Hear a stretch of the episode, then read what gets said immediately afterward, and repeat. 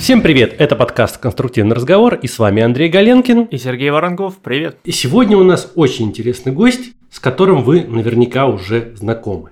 У нас в гостях кандидат технических наук, доцент кафедры строительной конструкции Белорусского национального технического университета, член технического комитета по нормированию и стандартизации ТКС-09 металлические деревянные конструкции Республики Беларусь, человек, получивший степень PhD в Пражском техническом университете в Чехии ну и добавок ко всему этому являющийся главой проектной организации Industrial and Civil Engineering Limited Польша Виталий Надольский. Ну, давай самый простой первый вопрос, с чего мы обычно начинаем, это просто попросим тебя рассказать о том, вообще, где ты учился, куда пошел после этого работать, чем вообще занимаешься, ну, свою биографию, так сказать, может. Ну, я вкратце так не буду, значит, долго раз, рассказывать все подробности. Ну, вкратце закончил технический университет, да, это БНТУ Минский, Белорусский национальный технический университет, специальность э, ПГС. После этого поступил в аспирантуру, отучился, значит, и защитился. В этот промежуток, в общем-то, я ездил на стажировку в Чехию по гранту. Вот, в течение полугода был э, по, ну, по теме диссертации, э, с коллегами работал.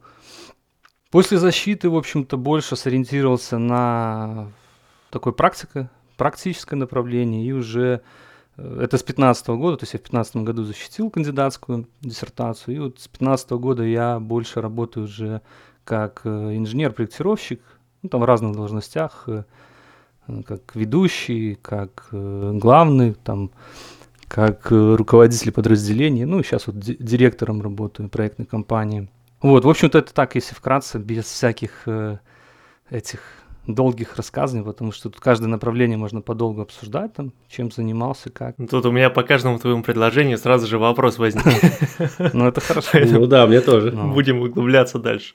А какая тема у тебя была по диссертации? А, значит, у меня тема, у меня направление исследования связано с надежностью стальных конструкций. Вот, и, в общем-то, я занимался процедурой определения частных коэффициентов и их последующей калибровкой для остальных конструкций э, применительно к еврокоду.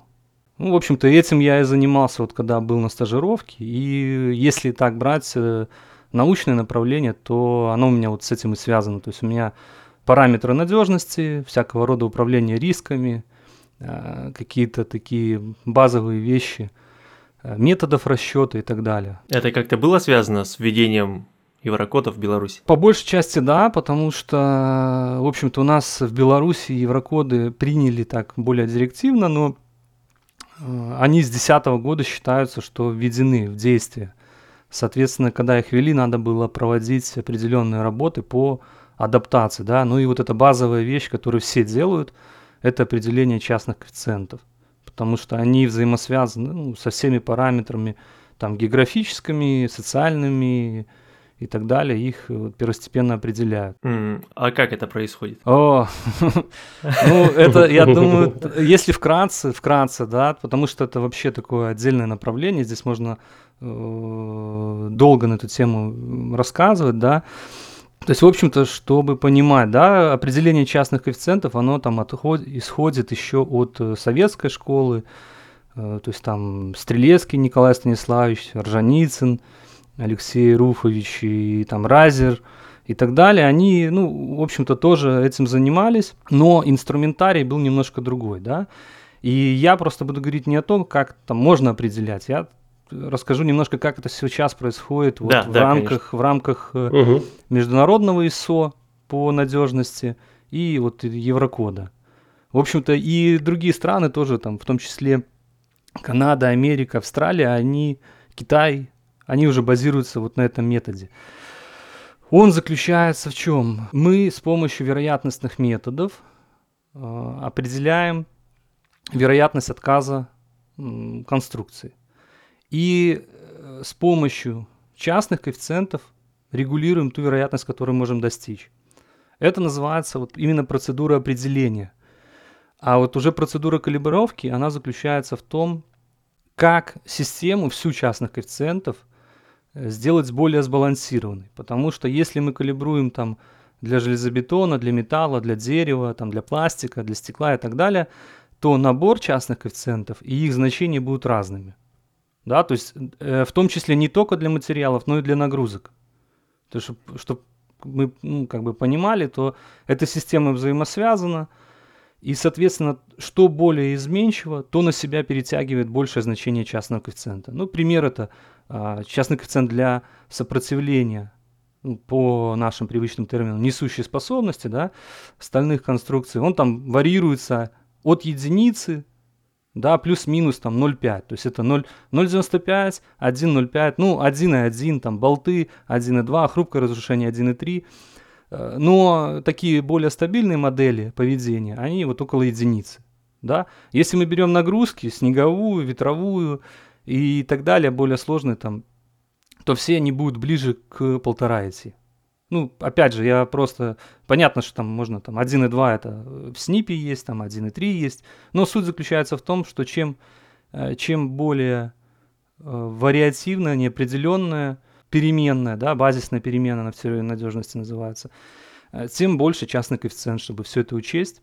Вот, ну это процедура калибровки. То есть это вот так вот, ну, наверное, если, если так в, доходчиво постараться для, для инженеров, да, потому что э, сама, сама процедура, ее виды, их э, много на сегодня, и э, методы решения вероятностные, это все взаимосвязано, но это не думаю, что это так на понятие как-то влияет, на понимание. Угу. А вот ты, вот ты сказал, что изначально все эти коэффициенты да, подбираются и потом калибруются под какую-то заданную вероятность отказа да, конструкции. Вот эта вероятность, да. она где-то определена вот в том же Еврокоде, вот четко численно в да. каком-то виде? Есть какой-то документ, который ее определяет? Да, да. Ну, на сегодня э, считается, что, в общем-то, так вот, один из первых документов, который нормативно закрепил, это и является Еврокод. Но это на самом деле нормативно может быть, потому что даже еще вот э, ГОСТ 27 770, ой, э, так, какой у нас ГОСТ по надежности? 27 751, по-моему. Наверное, потому что 772, я хотел сказать, это по стали. Так вот... Э, да, это по стали. Да, даже разработчики этого стандарта в своих э, книгах писали, что э, как бы там написано, что необходимо обеспечивать достаточный необходимый уровень надежности. Но они там в книжках написано, что э, как бы даже немного ругая себя на то, что а как его обеспечить, если он никакой не оговорен. Но вот поэтому попытка была, и она очень такая дискуссионная была, долго дискуссировали, то есть в Европе, я думаю, там порядка, может, 20 лет этот вопрос решался. И, наконец-то, они поместили в Еврокод.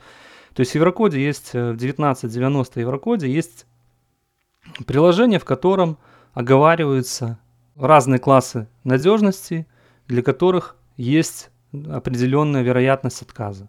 Вот. Но я, э, э, тут надо вот просто сейчас в литературе там и в статьях очень многие такие говорят, вот, значит, это заслуга там Еврокода и так далее, но э, есть, есть э, и этот индекс там, он еще с Советского Союза есть, да, и вот есть работа там, посвященная э, трудам Стрелецка Николая Станиславовича, и там есть оговорен это индекс надежности, и он был оговорен, какой они принимали при написании СНИПа, то есть к чему они стремились. То есть это есть, ну я сейчас не буду просто там, могу ошибиться в каких-то порядках цифр, но они есть, и к ним шли просто, скажем так, в наших нормах э, старых, ну, не, не донесли это до публи, публичности, да, потому что, потому что, ну, считалось, что это сложный метод, он как бы остается сложным, и что вот таким традиционному инженеру, ну, это незачем.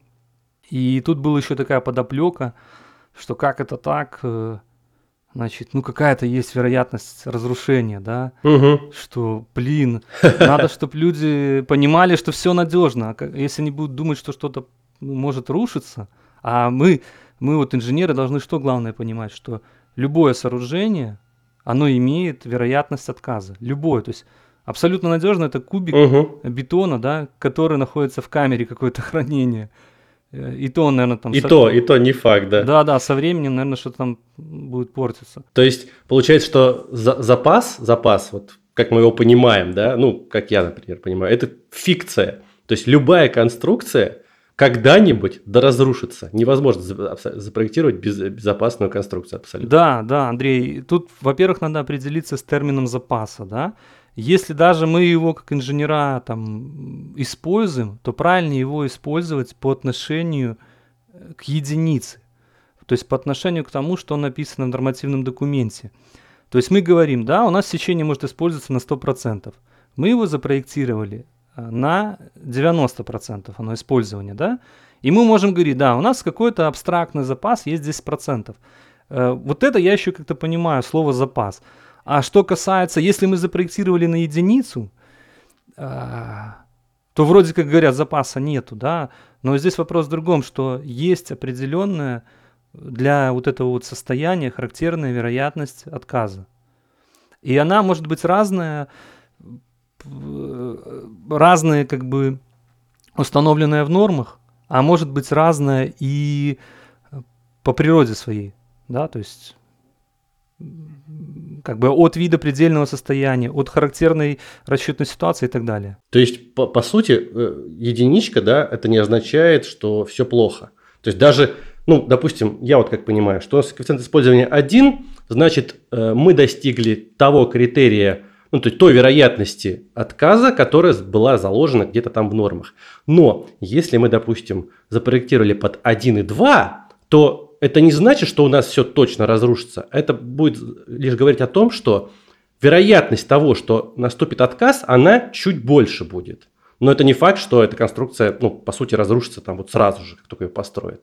Правильно? Э, в целом, да, в, целом правильно, но я бы здесь хотел э, как бы несколько вещей обратить внимание, да.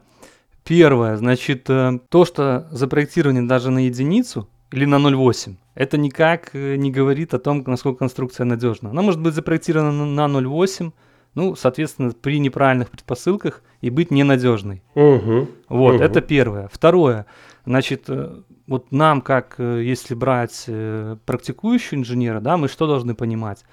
Что стоимость безопасности, она дешевле, чем стоимость нехватки, ну, надежности, либо нехватки безопасности.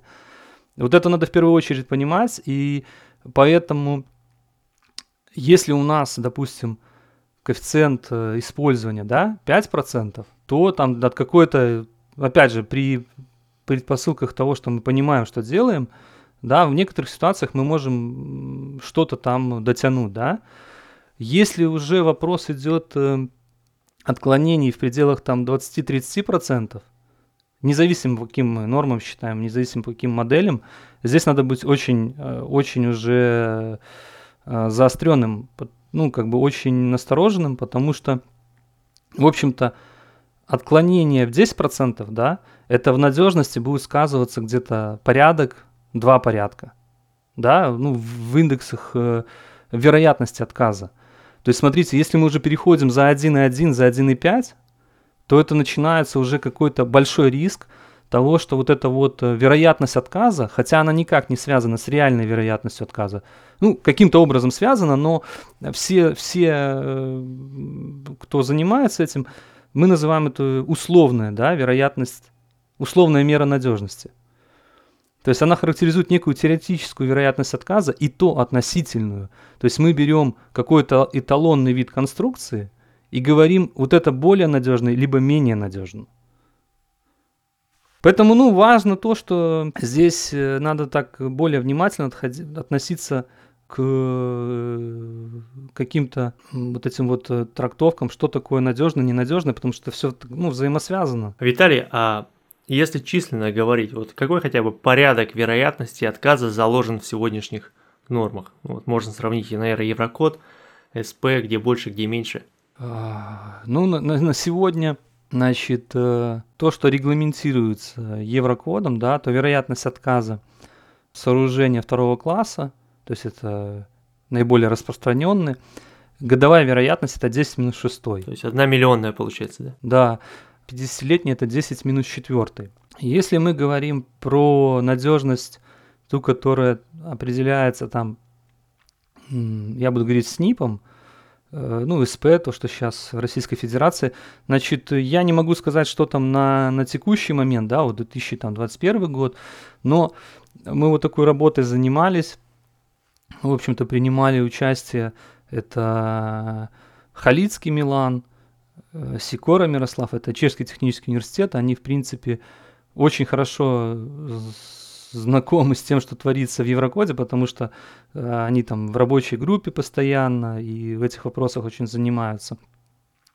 Еще принимал участие э, профессор Тур Виктор Владимирович, и вот мы анализировали э, надежность, ту, которая обеспечивается СП, с НИПом, и сравнивали с Еврокодом. Значит, на то время это есть публикация, там можно поискать, кому интересно, то отличие в порядок 2, да, то есть мы можем говорить о том, что если мы берем годовую вероятность, то по СП это будет 10 в минус 4 до 10 в минус 5, да, то есть а в Еврокоде 10 в минус 6. Но опять, здесь не надо заниматься вот такой вот э, каким-то, как это сказать, подобрать слово, да. Бук- буквоедством, да, числоедством. Буква... Да, да, да. Смотрите, надо в первую очередь что понимать, что эта вероятность взаимосвязана с материалоемкостью. И это должно решать государство, в общем-то. И это довольно сложное такое направление, когда государство принимает решение, какое оно готово принять, эту вероятность отказа. И влияет много факторов. Да, влияет э, экономическое развитие страны, территориальное, э, то, сколько государство готово платить за жизнь э, человека, да, ну, условно, условно платить, да. И, ну, в Европе приняли такую, хотя у них по, до введения Еврокода был разброс, еще больше отклонялся, чем от, от СНИПа, да, то есть там до 10 минус 3 доходилось, при, при том, что они приняли 10 минус 6. И в, в свое время этот параметр хотели вынести как национально определяемый. То есть он, чтобы каждая страна принимала. Но потом опять смешались юристы, э, экономисты, они сказали, ну а как это мы в одном Евросоюзе, и стоимость, э, ну, условно говоря, конструкции будут перемещаться, да, люди перемещаться, а они будут находиться в, в разнонадежных э, конструкциях. И тогда это все все-таки приняли директивно, вот и назначили такую-то вероятность. Поэтому не надо, потому что я вот тут э, не хотел бы говорить, особенно не нравится мне, когда используют такие фразы, что вот там СП, он менее надежный, да, Еврокод более надежный. Ну, э, то есть вероятности отказа, оно так. Да, они что-то преследовали в Европе, да, увеличивая вероятность отказа, мы увеличиваем и срок эксплуатации, да, мы уменьшаем затраты, затраты на обслуживание, потому что это тоже взаимосвязано. Мы уменьшаем Э, возможны социальные потери, да, вот в случае разрушения.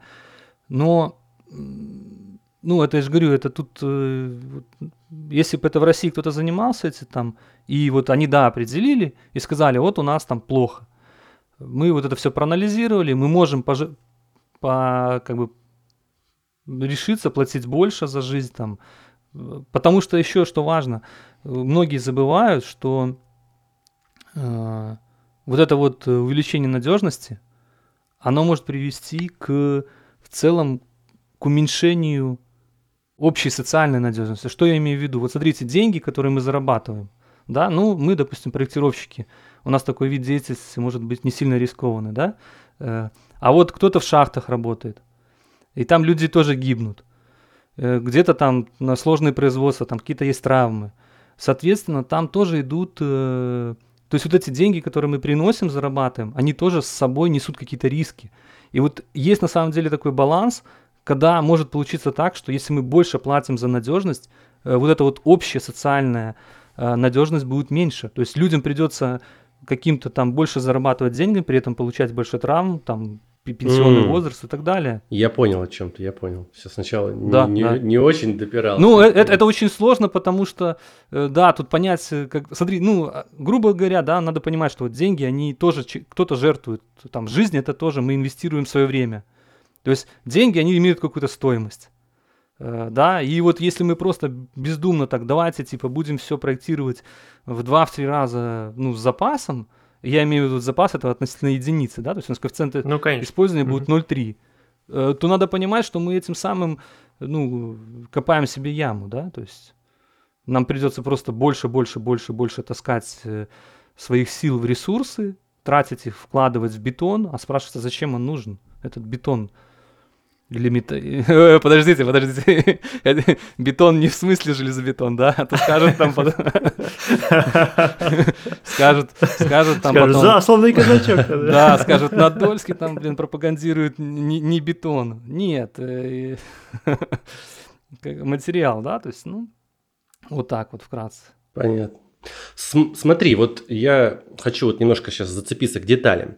Вот ты говорил про Еврокод 1990. И если я тебя правильно понял, то там вот прям черным по белому есть табличка, в которой написано, что там категории зданий по там, не знаю, там уровень ответственности. И прям численно дано, что вероятность, принятая вероятность отказа там одна миллионная. Вот в Еврокоде это есть. Я даже на самом деле, вот сразу скажу, сам это находил. И находил это в американских нормах. То есть это прям все задокументировано. Как я понял из твоего рассказа, у нас это когда-то было на заре, когда метод предельных состояний только-только зарождался. У нас это было, но потом это никуда не вошло. И вот если э, посмотреть в ГОСТ по надежности, то там этих чисел не найти.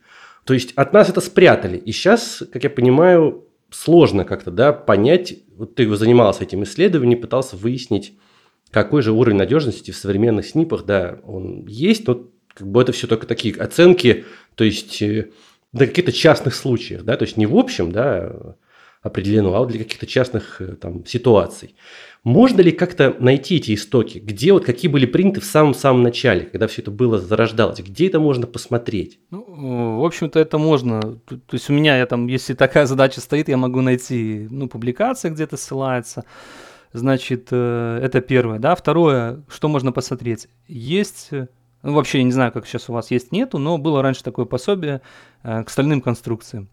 И да, и вот здесь сразу преамбула такая, вот сейчас там все говорят такие, и мне это очень нравится, там, популяризаторы, вот, вероятностные методы, мы развили вероятностные методы, там, мы сейчас их там используем. Ну, есть конструкции, которые проектируют там в Антарктиде, то есть есть сейчас э, такие направления, кто применяет вероятностные методы, там, э, в общем-то, в обычном проектировании, так скажем, даже в обычном, но оно такое более сложное, с конструктивным, либо каким-то воздействием и так далее. Но что самое интересное, да, в пособии к стальным конструкциям есть приложение или какая-то глава, да, в которой называется вероятностный метод проектирования теплиц. Mm-hmm. То есть он... Теплиц? Да, он, он реализован. А почему теплиц, знаете, почему теплиц? Потому что все уперлось, вот я упоминал, да, никак не могли вот в Советском Союзе э, задекларировать вот эту вероятность отказа, потому что все связывали ее с жизнью людей. И считалось, что она бесценна. Наверное, это правда, да? То есть считалось, что она бесценна, а теплицы смогли сделать, потому что там только экономические последствия. То есть они так взяли хитро, типа вот там только экономические, и где-то, соответственно, там на определенных собраниях, там парткомов, правкомов, я не был при этом, не знаю, но э, то есть получилось им это реализовать. И вот э, там тоже есть, э, я, насколько я помню, там должны быть какие-то упоминания, потому что ну, вероятностный метод, он должен базироваться на вероятности отказа. Значит, там должны быть какие-то упоминания. И было даже в первоначально, была такая, как там то ли методичка, то ли даже какой-то полугост такой, но был он, потом его убрали, но в пособии есть это. Вы можете открыть пособие, посмотреть. Блин, это интересная инфа. Э, да вообще очень интересно, потому что получается так, решили так, если мы не будем об этом говорить, проблемы как бы и не существует. Вот, вот как бы так, да? Ну, э, не, ну проблема была, то есть здесь надо немножко тоже давать э, какую-то корректировку на то, как раньше это проходило, да? То есть раньше там э, была такая, назовем ее советская школа, да, которая была очень серьезная, и люди там которые занимались проблематикой, они прежде чем вообще что-то сделать, они там долго думали и долго обсуждали друг с другом. Да, почему мы там можем сказать, что вот я, допустим, лично считаю, что там СНИП, стальные конструкции, железобетонные конструкции, я имею в виду СНИП, это там... Советский, который, да? 81 да, 81 ну, крайне там до 90-х годов, что это вообще уникальные документы, потому что там, ну, все так хорошо сделано, там блин, идешь э, на пне, можно сесть где-нибудь в лесу и считать себе там ну, металл. Да, то есть там все таблички, все просто. Да, какая-то область применения ограниченная там на то время даже была, да. Но э, вот эти вероятности отказа, получается, ими владели люди, которые занимались проблематикой, они между собой это владели.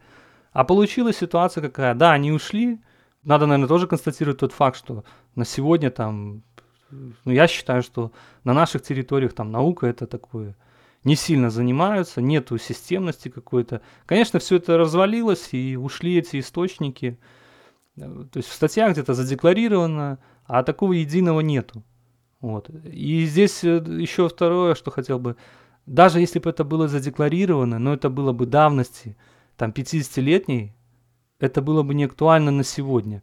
Почему? Потому что вероятность отказа, она четко взаимосвязана с предпосылками, при которых она получена. И поэтому здесь очень важно, почему я сказал, э, мы, мы вот, э, ну я в своих публикациях и там с коллегами, мы никогда не говорим те вероятности, не сравниваем, которые задекларированы, допустим, в канадских, американских номерах, и мы их не сравниваем с еврокодовской, потому что они получены при разных предпосылках. И мы даже не можем говорить, не можем говорить, допустим, что вот число, которое записано в одном документе и в другом, что их можно сопоставлять. Потому что ну, это зависит от э, тех, э, тех вот вероятностных основ, которые принимались при их определении. И, а вот мы, допустим, у себя, вот, вот это опять же статья есть там, у нас есть анализ и белорусского, и российского, э, вот сравнение с Еврокодом. Мы при одних и тех же предпосылках, да, то есть у нас исходные данные одни, законы распределения, да, статистические параметры мы корректировали для, для региона, то есть мы, допустим, для России брали статистические данные, те, которые ну, могли найти вот для России – Беларуси для Беларуси. У нас тут побольше данных было, потому что за последние 10 лет было проведено хорошие работы по, по ветру, по снегу, и, в общем-то, там хорошо поработали. Вот э, в том числе я упоминал уже Тур Виктор Владимирович э, был как это, ответственный исполнитель, наверное, и там эти данные есть актуальные на сегодня. Вот, поэтому мы сравниваем при одних и тех же предпосылках. Ну, то есть нельзя просто так взять, допустим, э, еврокод и сказать, я буду по еврокоду проектировать там в России, и у меня будет все надежнее, чем чем PSP. Ой, я боюсь, э, если кто-то так э, возьмет, да, то явно будет менее надежно. Ну, это, же вот тут все, все, все просто, как в любой навык, да. Первое, надо сначала изучить. Да, то есть, если ты не изучил, ну, это ты так с бухты-барахты сел, скаканул, посчитал. То есть, если ты еще хотя бы сравнил с предыдущим опытом, и у тебя есть какой-то опыт, ты можешь там прикинуть, то окей, да? Это первое. То есть, надо сначала изучить. Это куча документов. Второе, это надо набрать э, как раз-таки практический опыт применения. Это надо обкатывать. Поэтому если так он говорит, типа, я там взял в каком-то регионе, сейчас там Еврокод более надежно буду проектировать, то это чревато тем, что риски, пиковые риски, а, а при внедрении это было доказано, смотрите, в, при внедрении еврокодов на всех европейских странах, да, ладно, не на всех, но есть частные примеры того, что в первое время вероятность реальных отказов увеличилась. После применения еврокода? Mm. Да, да. То есть первое время было больше случаев э, либо сразу на этапе строительства, либо очень, которые мало постояли, 3-5 mm, лет. Интересно. А с чем это было связано? Ну, есть какие-то ну, причины? С тем, что недопонимание, то, mm что требует документ. Не хватило практического опыта применения. То есть это вот, да, да, я считаю это, то есть, э, конечно, там если проанализировать отчеты, там комплекс факторов, как всегда в любой аварии, это комплекс факторов, течение обстоятельств. Ну, я вот для себя в первую очередь вижу то, что ну, как бы там что инженера вини, допустим, где-то там снег, где-то грунт он там что-то недоучел, где-то мешки. Ну, потому что нормы новые, куча, куча страниц, кто их там... Это вот ладно, если бы была возможность, допустим, один человек посчитал по СНИПу, условно СНИП назовем, да, ну вот как в нашей территории, а второй по Еврокоду. И в конце там что-то сравнили. Да, из этого, из этого только одно развитие, потому что обмен каким-то вообще представлением, системами документов и так далее. А, а так как у нас это, ну, а, а что как у нас, у всех так, да, то есть время мало, ну, надо быстро, ну, это реальность. Так получается, в Беларуси был какой-то, ну, да и вообще во всех странах, которые сейчас у нас на постсоветского пространства, который принимается Еврокод, все-таки вот этот какой-то переходной период, да, был, да, то, что были и СНИПы, да, были и еврокоды, или как это вообще происходило, вот, ну, чтобы вот эту снизить вероятность вот этих ошибок, да, в связи с недопониманием норм. Ну, вообще, как вообще, интересно. Ну, вообще, Андрей, смотри, чтобы правильно понимать, вот эту вот э, вероятность, да, недопонимания можно только снизить тем, что проводить какое-то обучение, приводить какие-то семинары, книги печатать и так далее. Вот этим можно снизить, да, то есть обучая людей, показываем какие-то изменения там, показывая какие-то проблемные места, потому что даже в терминологии куча поменялась, да, я имею в виду даже в терминологии европейской, английское слово поменялось, да, то есть там load bearing capacity, э, значит resistance. Ну, почему, к чему, зачем, да, э, а привыкнуть надо, читать тоже ресурс. Поэтому этим можно снизить. Э, снизить можно тем, что, да, дать возможность за внедрение документов, то есть если по новому документу, то доплачивать. То есть, соответственно, увеличивать время, требовать отчеты какие-то. Таким планом можно. А переходный период, он, а что он дает? Если у тебя все остальное то же самое, то есть ты как, ты ж не переходный период показал, что в каждой стране до конца переходного периода все проектировали по старым нормам. Большинство. Понятно. Большинство. Это понятно. Пример это Беларусь, Казахстан, это те, что из наших вот э, стран там. Европейцы то же самое, там Польша, Литва, Латвия, там, да Германия то же самое. Они э, куда даже больше, чем все остальные все позволяли от, отходить и сейчас позволяют.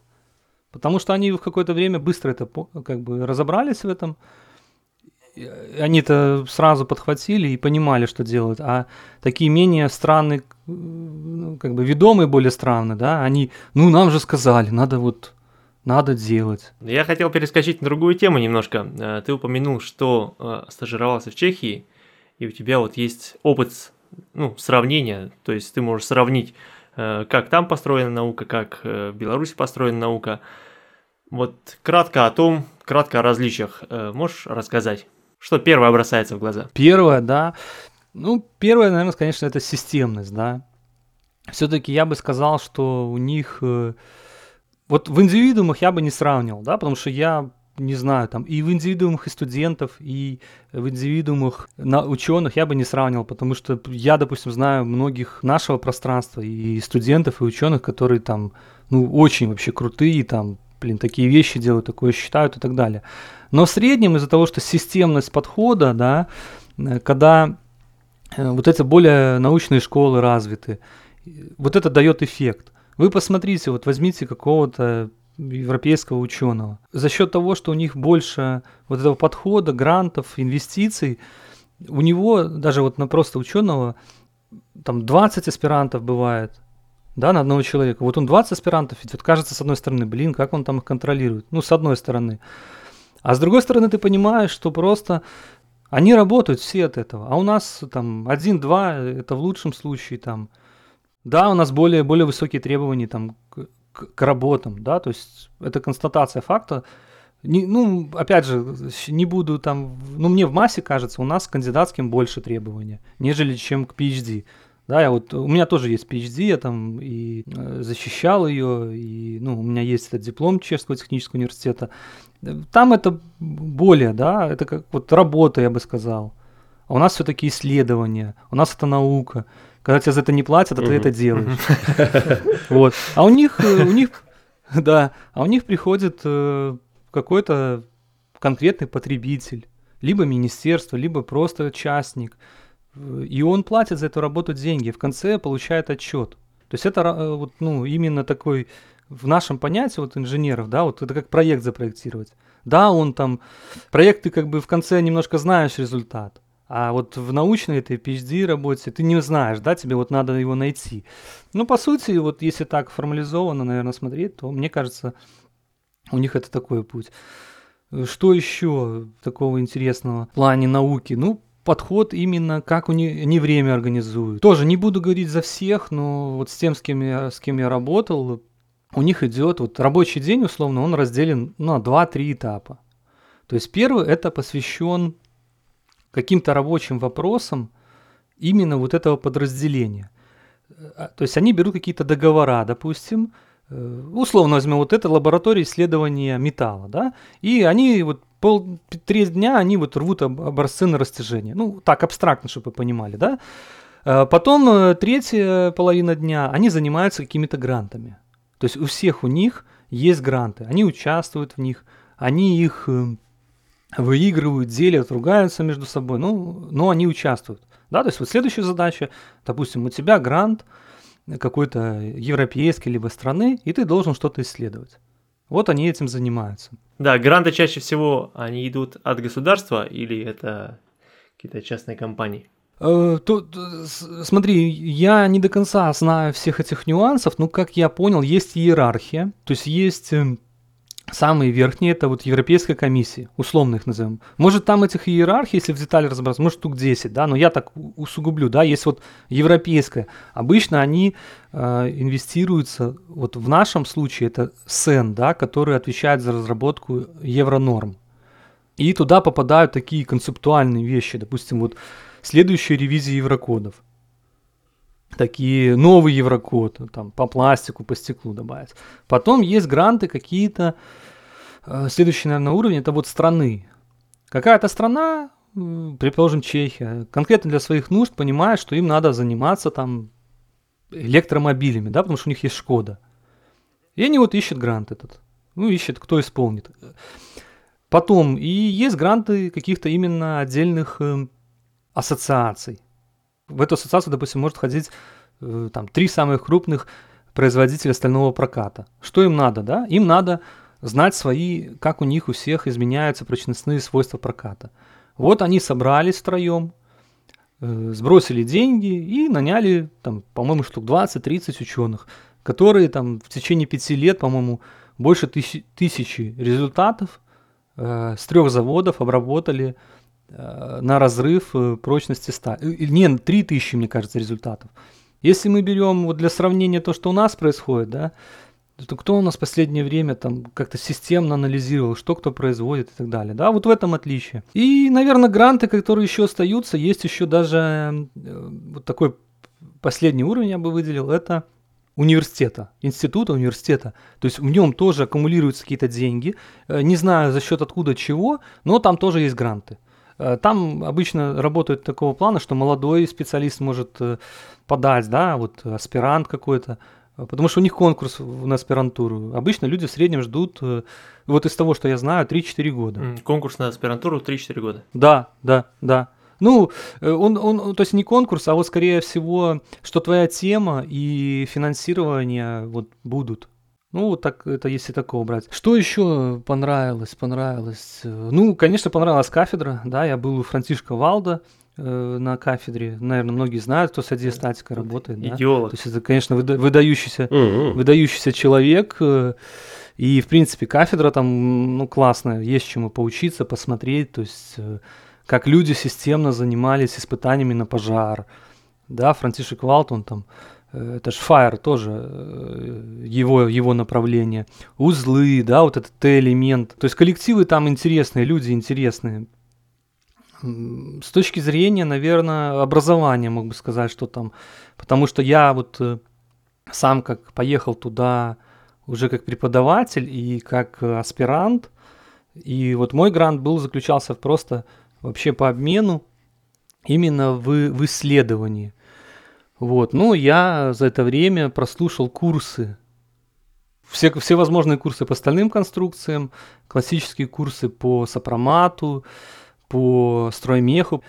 Э, удивил курс, у них есть такой курс, я не знаю, как у ваших, вот в российских, есть курс э, нагрузки и надежность, ну, называется он LORE, да, Load and Reliability.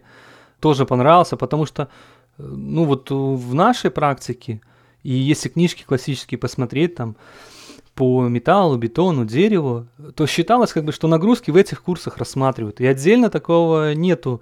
Вот есть э, классная книжка, я не знаю, если э, кто-то по нагрузкам и воздействию, это наверное, перемутр Анатолий Викторович, э, она так и называется, мне кажется, «Нагрузки и воздействия». Там и Пичугин Сергей Федорович принимал. Такая книжка синенькая, толстая, вообще классная. Да, там Гордеев, Гордеев, угу, да. Угу. Вот, да, да, да, тоже. Вот. Там и перельмутра глава есть, да, да, да. Да, вот советую эту книжку почитать, потому что она, если мы еще инженеры, как-то там с материалами, металлом, бетоном разбираемся, да, стараемся, кто-то, кто пытается, старается читать там более классику, там, либо конечный элементный, там, либо строймех, либо там сопромат, ну, именно в физике процесса пытается разбираться, э, то с нагрузками у нас именно, я же говорю, опять же, вот на таком неком базовом уровне проблемы, потому что не было раньше такого направления.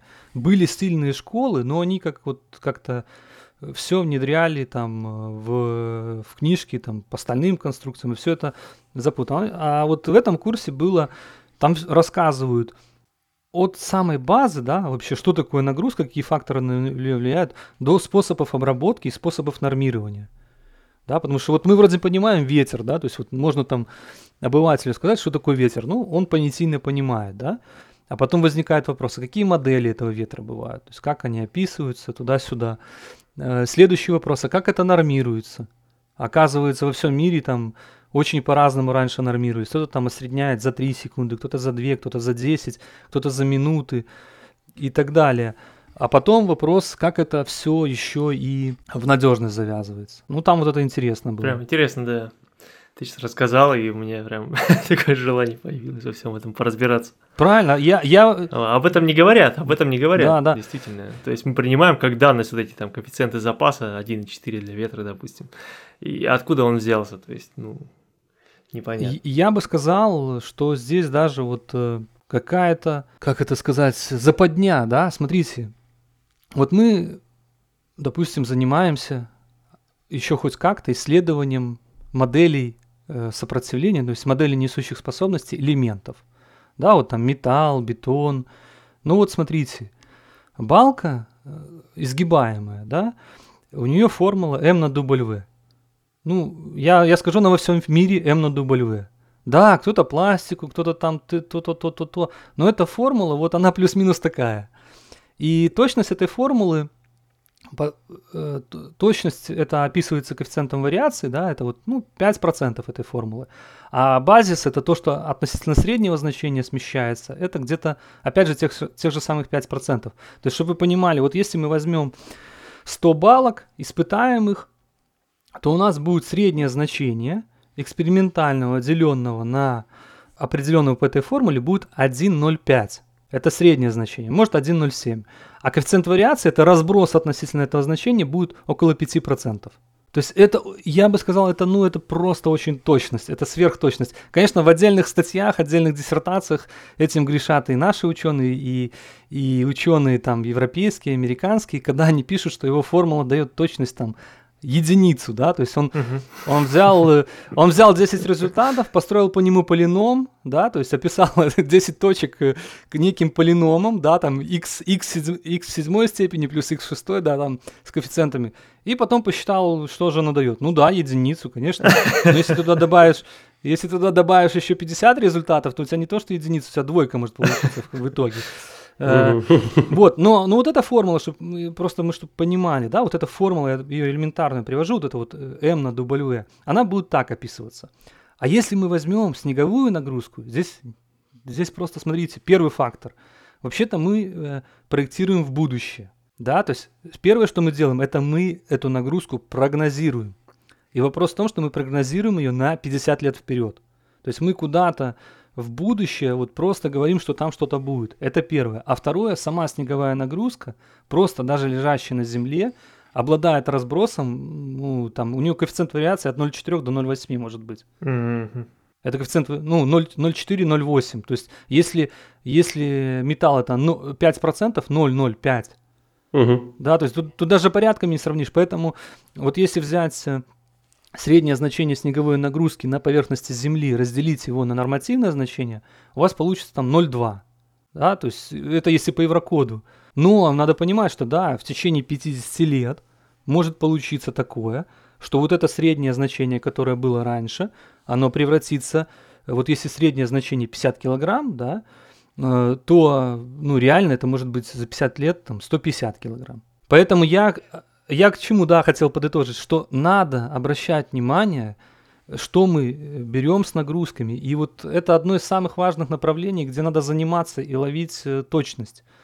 Потому что, ну, формулы по металлу, бетону, они э, там, дерево, они будут плюс-минус работать, их там точность ограничена, они нормально работают. А вот нагрузки, ну и добавлю сюда сразу, это идеализация схем, статические расчеты, это самые грубые ошибки. Означает ли это, что когда мы проектируем, мы находимся в состоянии такой очень большой неопределенности? То есть из вот те нормативные значения, те коэффициенты надежности, которые у нас есть, ну, скажем так, это далековато от реальности все-таки находится, нежели будет на самом деле. Или все-таки это обеспечивает безопасность э, Вот, то есть, если берем средний, да, среднее какое-то состояние конструкции, то понятно, что это далеко. А, поэтому, когда некоторые говорят, я там 30 лет это делаю, то это неправильно говорить так. Потому что 30 лет ты делаешь среднестатистическую э, вероятность. А вот это как раз надежность, частные коэффициенты и то, что заложено в нормах, они позволяют нам проверить за 50, ну, за какой-то промежуток времени именно все самые неблагоприятные стечения обстоятельств. То есть э, в нормах нагрузки заложены таким образом, чтобы мы получили, ну, скажем так, наиболее безопасное решение с точки зрения той вероятности, которая, опять же, заложена э, в нормах, вероятности отказа. Да, да, в общем-то, что-то вот наподобие этого. Все-таки я хочу немножко опять так поменять тему. Ну, не поменять, на самом деле, остаться там же, но м, про ис- историю поговорить. Вот то, что я читал, как я понимаю, что первыми вот на самом деле додумались до вот этого э, метода частных коэффициентов, или как мы его назвали, метод предельных состояний, придум, додумались мы, да, то есть Стрелецкий именно. Это действительно так? Или я не прав? Да, да, я бы этим гордился. Ну вот все, кто находится на этом пространстве, то есть в принципе это, ну, я считаю, заслуга именно отечественной школы, да, и там не, не большую роль сыграла это Стрелецкий, вот Николай Станиславович и его там э, соратники, так скажем. Это была значительная роль. Но я вот хотел, Андрей, просто услышал в твоих в словах немножко как раз не, не улавливание э, такой терминологии. Вот смотрите, есть метод предельных состояний. Угу. И да, его развили вот э, в Советском Союзе, так скажем. Метод предельных состояний дал возможность что? Он дал возможность констатировать либо установить инженеру, что такое отказ. То есть есть две группы предельных состояний. Ну, может, у кого-то там сейчас три появляется и так далее. Но вот само единственное, что нам дал этот метод, он дал, что является отказом. То есть что работоспособно, что неработоспособно, что пригодно, непригодно и так далее. И вот набор этих э, э, групп предельных состояний и вот это все описание. А есть еще методы, да, либо способы проверок предельных состояний. И вот к методам и способам проверок предельных состояний относится вероятностный метод, угу. метод частных коэффициентов, метод проектирования на основании результатов эксперимента, э, метод проектирования подкрепленный там, э, ну, ФЕМ, э, КЭ дизайн, да, вот КЭ метод, конечно-элементная модель. То есть это методы проверок предельных состояний. То есть э, это разные вещи, их не надо путать, потому что вот э, на сегодня идет некий этап другого развития, то есть э, метод предельных состояний он эволюционирует и переходит в метод предельного поведения.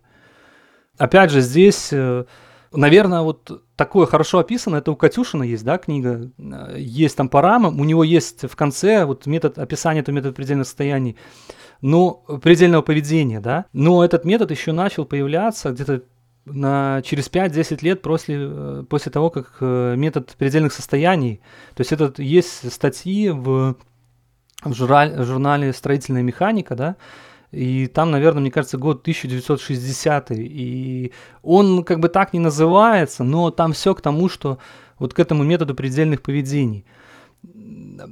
Что, что это такое, да, вот если потому что многие не, даже не знают, что это такое, да, и что это существует. То есть предельное состояние – это вот констатация точки. Мы не знаем, что проходило до конструкции, до этой точки с конструкцией, и мы не знаем, что происходит с ней после. Так вот, смотрите, сегодня все, что развивается, там, проектирование с учетом всех запредельных каких-то поведений, то есть это там особое воздействие, прогрессирующее обрушение, а, робастность, да, живучесть, это все относится к методу предельных поведений. То есть в методе предельных поведений важно кривая деформирования. Ну, ну назовем ее так, да, то есть кривая зависимости какого-то параметра от нагрузки. И важно, что происходит с конструкцией после вот этой пиковой точки. То есть либо мы все падает вниз и на этом все заканчивается, либо потом ровненькая текучесть, да, а либо может потом какая-то незначительная трансформация и схема дальше деформированная, непригодная для дальнейшей эксплуатации, но она работает. Да, ну прогнулась балка на 2 метра, да, но люди при этом покинули здание, все хорошо и... Никто не пострадал. Все, да, да, да. То есть это вот метод предельного поведения. А вот теперь, Андрей, вопрос какой был? Про, про истори- исторический вопрос. Кто первый придумал да, да, предельное да, да, состояние? То есть я бы, я отношусь с гордостью к тому, что вот это сделано было у нас на территории, да, что это вот там Стрелецкий и все, все, все, которые были, принимали участие. И очень важно, я бы сказал, что вот первое время канадские ученые, значит, американский, тот же самый вот Эллингвуд, который очень там занимается надежностью, они упоминали про это. Они ссылались на, на эти статьи, потому что Стрелецкий поехал, был докладываться на заседании, какое-то было международное заседание, он докладывался по этому, и многие не принимали этот метод, э, не метод предельных состояний, не метод частных коэффициентов, потому что и метод предельных состояний, и метод частных коэффициентов был развит именно у нас. И его как бы не принимали. А потом, да, волна пошла, э, сначала ссылались, э, да, да, то есть есть даже вот в классических работах есть еще ссылки на публикации. А вот есть публикации, которые там, я не, ну, 2015 года, да, там есть португалец, не буду фамилию называть, да, он пишет там, метод предельных состояний впервые был развит там и пишет там, блин, вообще в другое место, там, других ученых, ну, то есть просто забыто это все. А почему забыто? Ну, потому что никто не занимается сейчас, да, там, это нормально, наверное. Слушай, ну вот, на самом деле, я вот смотрю частенько видео всякие там вот на канале AIC, Американского института стальных конструкций, и они прям вот даже до сих пор, вот видео там 2018 года, они прям говорят, что типа, ну, где-то там в Советском Союзе они раньше до нас до этого дошли. Ну, прям ну, фамилии не называли, но они это признают, и вот до сих пор, то есть все-таки они вот... Да, да. Не, ну это хорошо, это хорошо. Помнят? Да, да, это хорошо, но я, я говорю, это... Приятно. Э, ну, если раньше это, наверное, системно все понимали, ну, там, да, вот э, то сейчас это вот отдельные, может, люди какие-то знают, которые в этой теме. Вот ты упомянул про конечноэлементную оценку надежности. Угу. Я правильно услышал, да? да? Или безопасности. Так вот, эм, э, насколько я понимаю, вот этой проблемой ты тоже занимаешься в своей научной работе. Да, да, да. Да, мне, Анд... мне Андрей скидывал ссылку на твой э, профиль в Google. Вот, и там, по-моему, даже были статьи, э, если я не, не путаю. Да, есть, есть по, это направление. Можешь кратко рассказать, в чем основная задача вот, э, твоих исследований и в чем основная сложность оценки результатов конечно-элементных моделей. Ну, в общем-то, да, вот э, в последнее время, наверное, как, не знаю, с 2018 года начал более углубленно э, заниматься применительный характер надежности, теории надежности, теории вероятности к КЭ, КЭ моделированию. К, да. Какие здесь сложности? И основное это первое, наверное, та сложность, что не существует единых принципов построения моделей. Э, даже для каких-то узких задач. Я вот в своих направлениях я занимаюсь э, исследованием э, больше вот несущей способности элементов, да, и, как правило, тонкостенных. То есть это балочный элемент, который либо тонкая очень стенка, либо есть закритические стадии поведения, либо она перфорированная, гофрированная. Вот такие элементы. И нету единых принципов, как надо строить эту модель. Соответственно, если нет единых принципов, то на сегодня очень сложно сравнивать полученные результаты. С одной стороны, получается, КЭ, КЭ э, он ну, явно точный, чем... То есть им можно решать разные сложные задачи, и в самом вот просто чисто КЭ метод, он будет давать очень точные результаты, да? Но при этом то, как мы строим модель, то, как мы характеризуем, вероятно, э, характеризуем отказ конструкции, то, как мы задаем там свойства материалов, это будет влиять на результаты. И вот это такое одно из таких первых базовых вещей, которых я занимаюсь. То есть я э, формализую эти принципы, какие они есть. Есть такая существенная помощь в этом, это, конечно, EN 19931.5, это пластинчатые элементы, и там есть. Э, в общем-то, на этот документ ссылаются и идея статика, при своих, э, вот те, что они принимали вещи у себя и так далее. Но там, опять же, нет э, таких вот многих вещей, и это все развивается. То есть первое, это вот это надо разобраться с этим, общие принципы. Второе, надо проанализировать э, точность получаемых результатов с помощью КМ-моделей. И здесь, э, может быть, э, есть такие вот несколько сценариев. Первый сценарий, если мы посмотрим работы каких-то ученых, либо там э, исследователей, которые ставили цель, вот они испытали три балки, да, и они ставили цель так за, сделать КЭ-модель там в Абакусе, в Ансисе или где-то еще, но чтобы они максимально соответствовала э, полученным экспериментам. Да, то есть они там все, и сварочные напряжения, и все-все-все-все, что, все, что можно было там, и погиби стенок, которые наблюдались в эксперименте, они это все замоделировали, и да, у них получается так, что э, КЭ-модель дает практически тот же самый результат, что и натурный эксперимент. Он и дает и тот же результат и в форме поведения, да, и в предельных значениях. То есть кривая деформирования очень похожа, и результат похож. Но если мы возьмем какого-то другого человека, который не будет знать тех э, принципов, которые принял этот исследователь, и он будет хорошо разбираться и в Абакусе там, или в Настране, да, и он будет хорошо разбираться в сопротивлении материала, то есть в физике процесса, но он замоделирует как-то по-своему, у него результат может отклоняться там 20-30%. И этот результат непредсказуемый либо ввысь, либо вниз, да, то есть либо больше, либо меньше, ну, не поймешь.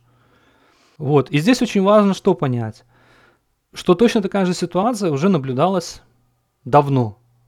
Я имею в виду давно не в КЭ, а вообще давно даже в любых э, формулах. Потому что любая формула, которая получалась, она имела область применения. Но вот почему это m на W просто?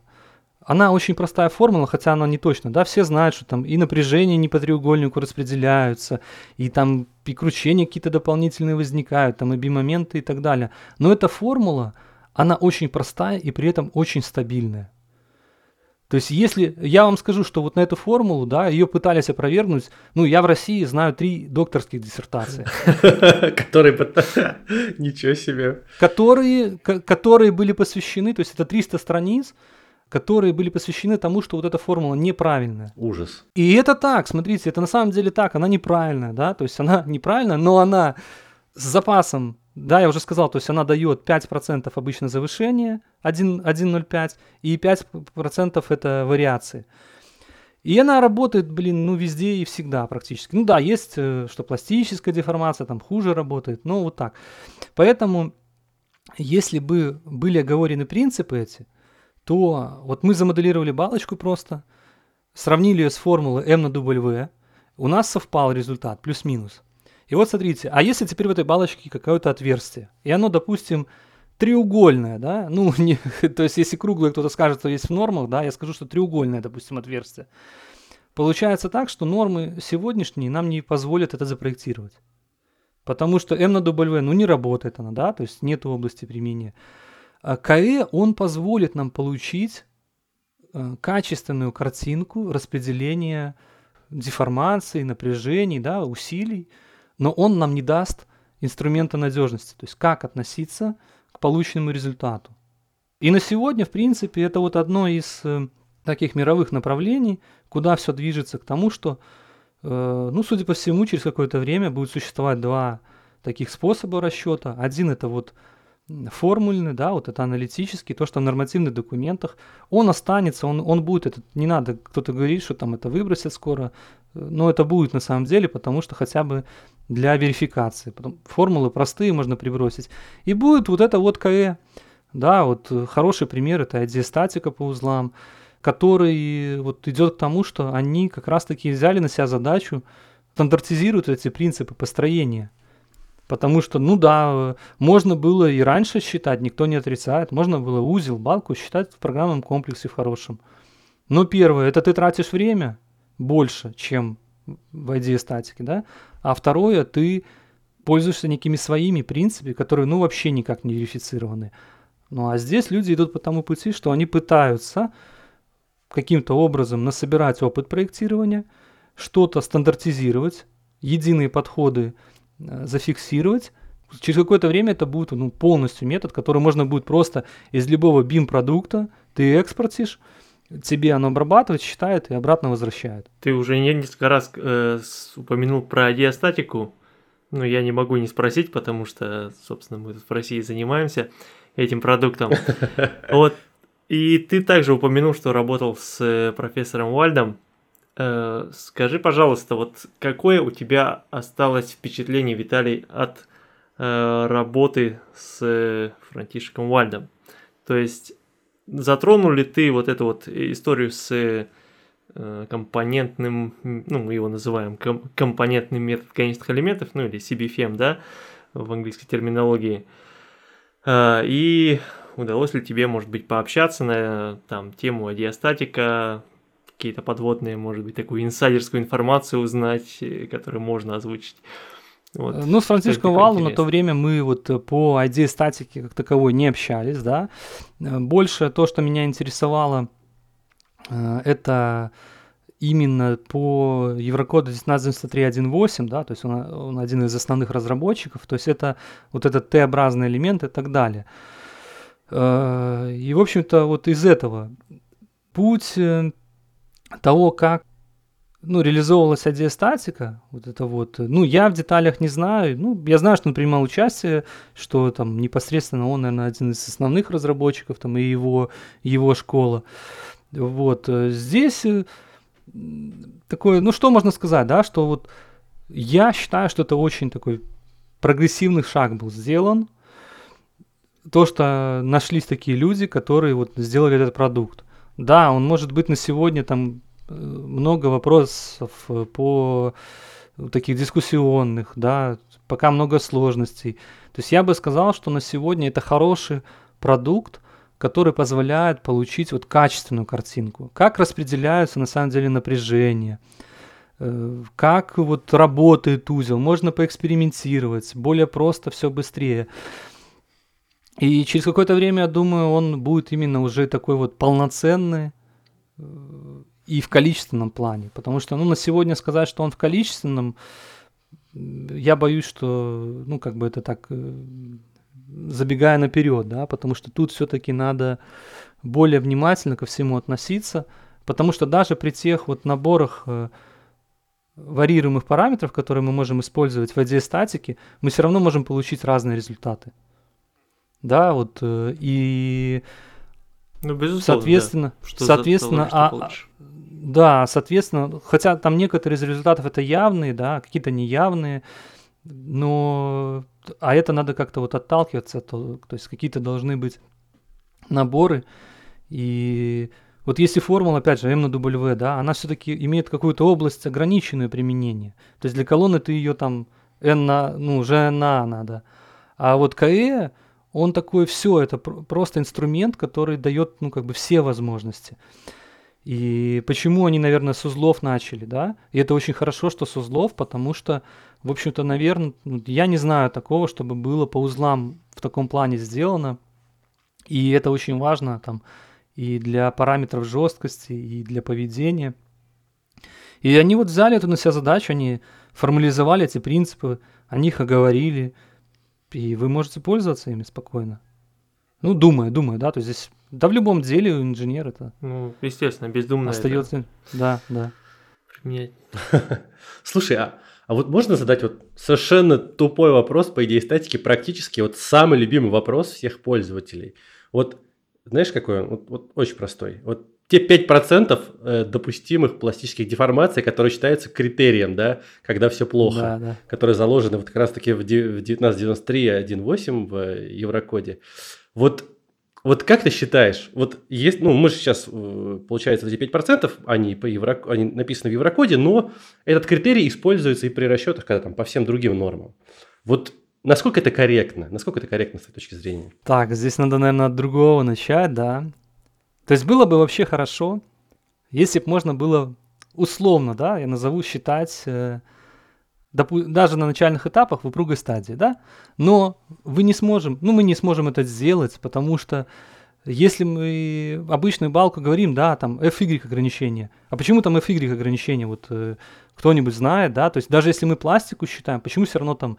То есть даже когда мы берем M на W пластическое, почему мы с FY сравниваем? Да? Или почему? А почему не FU стоит?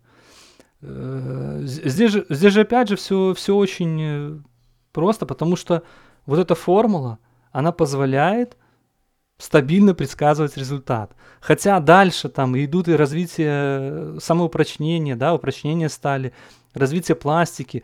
Но тот результат, который мы там получаем, он может обладать большей вариацией, нежели чем вот эта формула.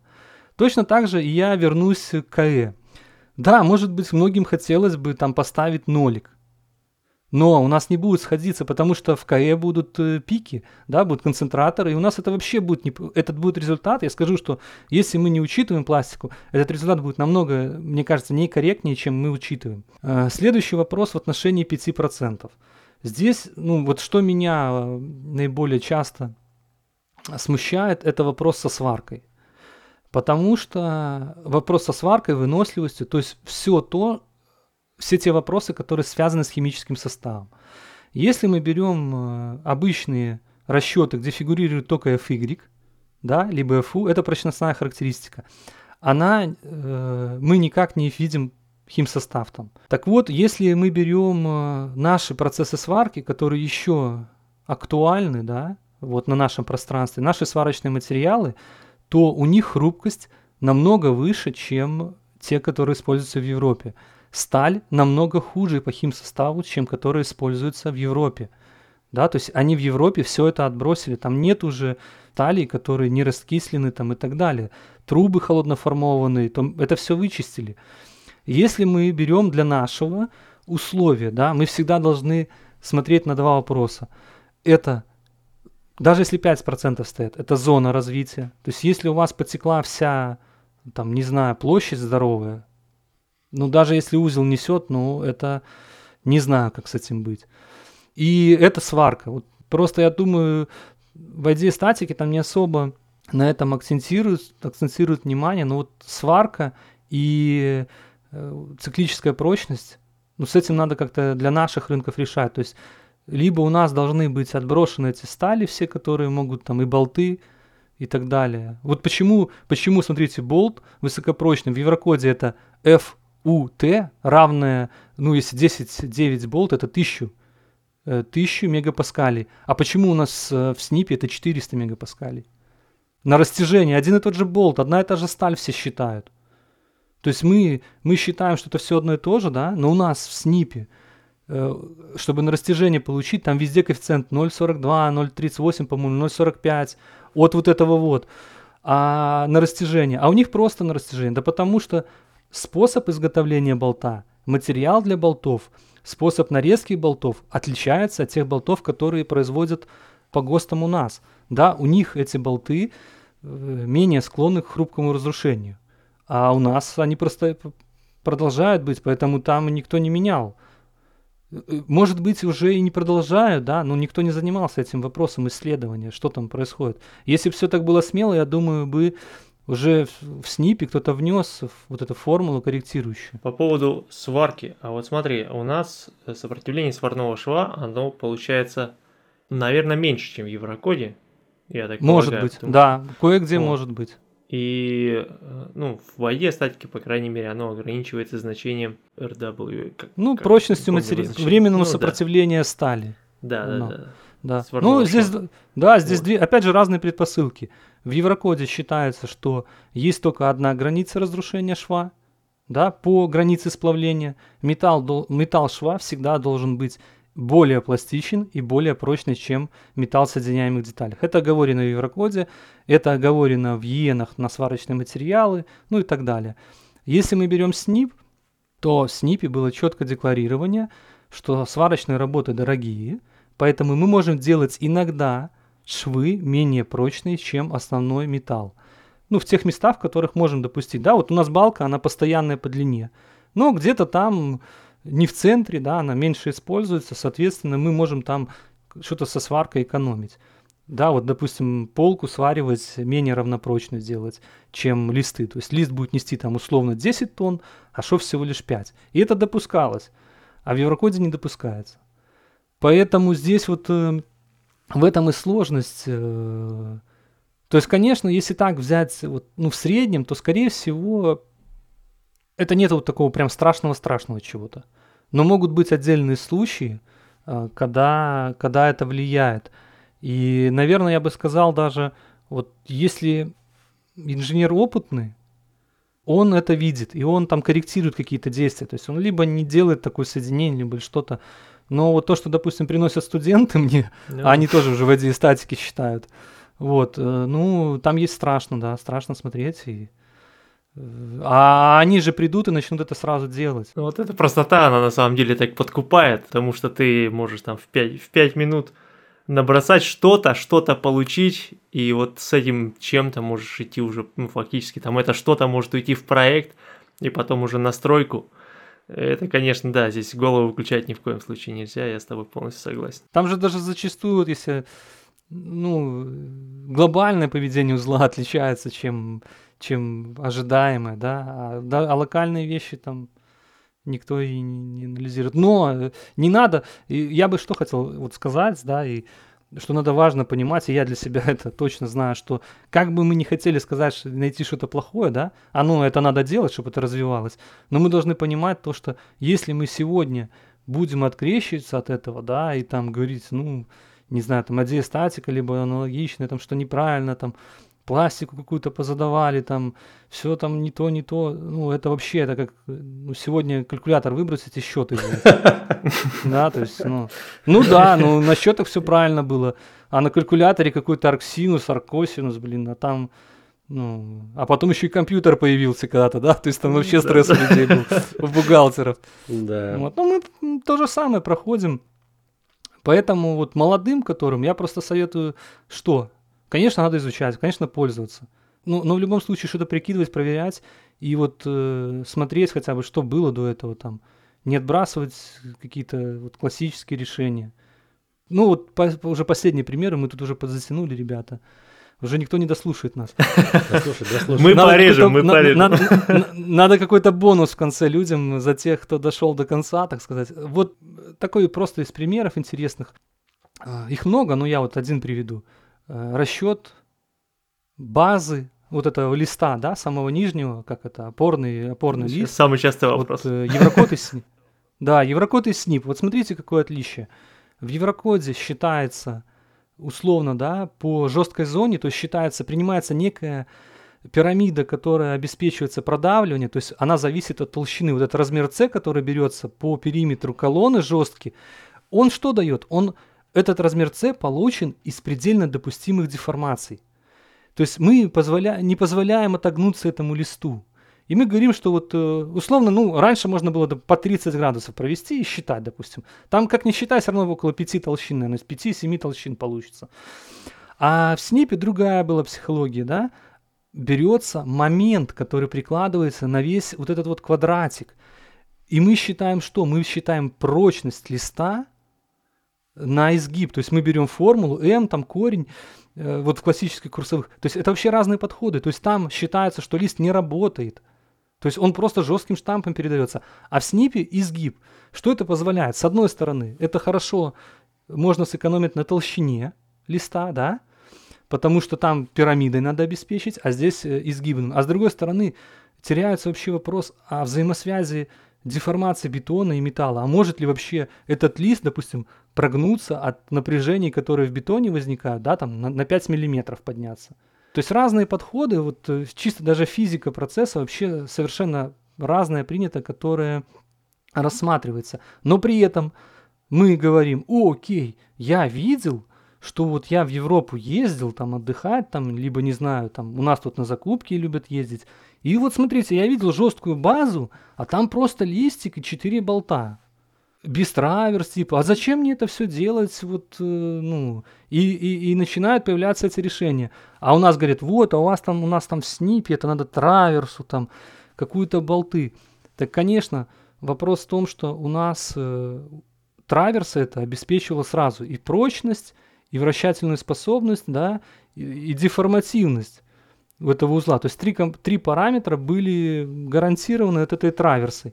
А если мы сегодня посчитаем по еврокоду, то не будет никогда там базы на четырех болтах, там, это надо постараться, чтобы она жесткая получилась.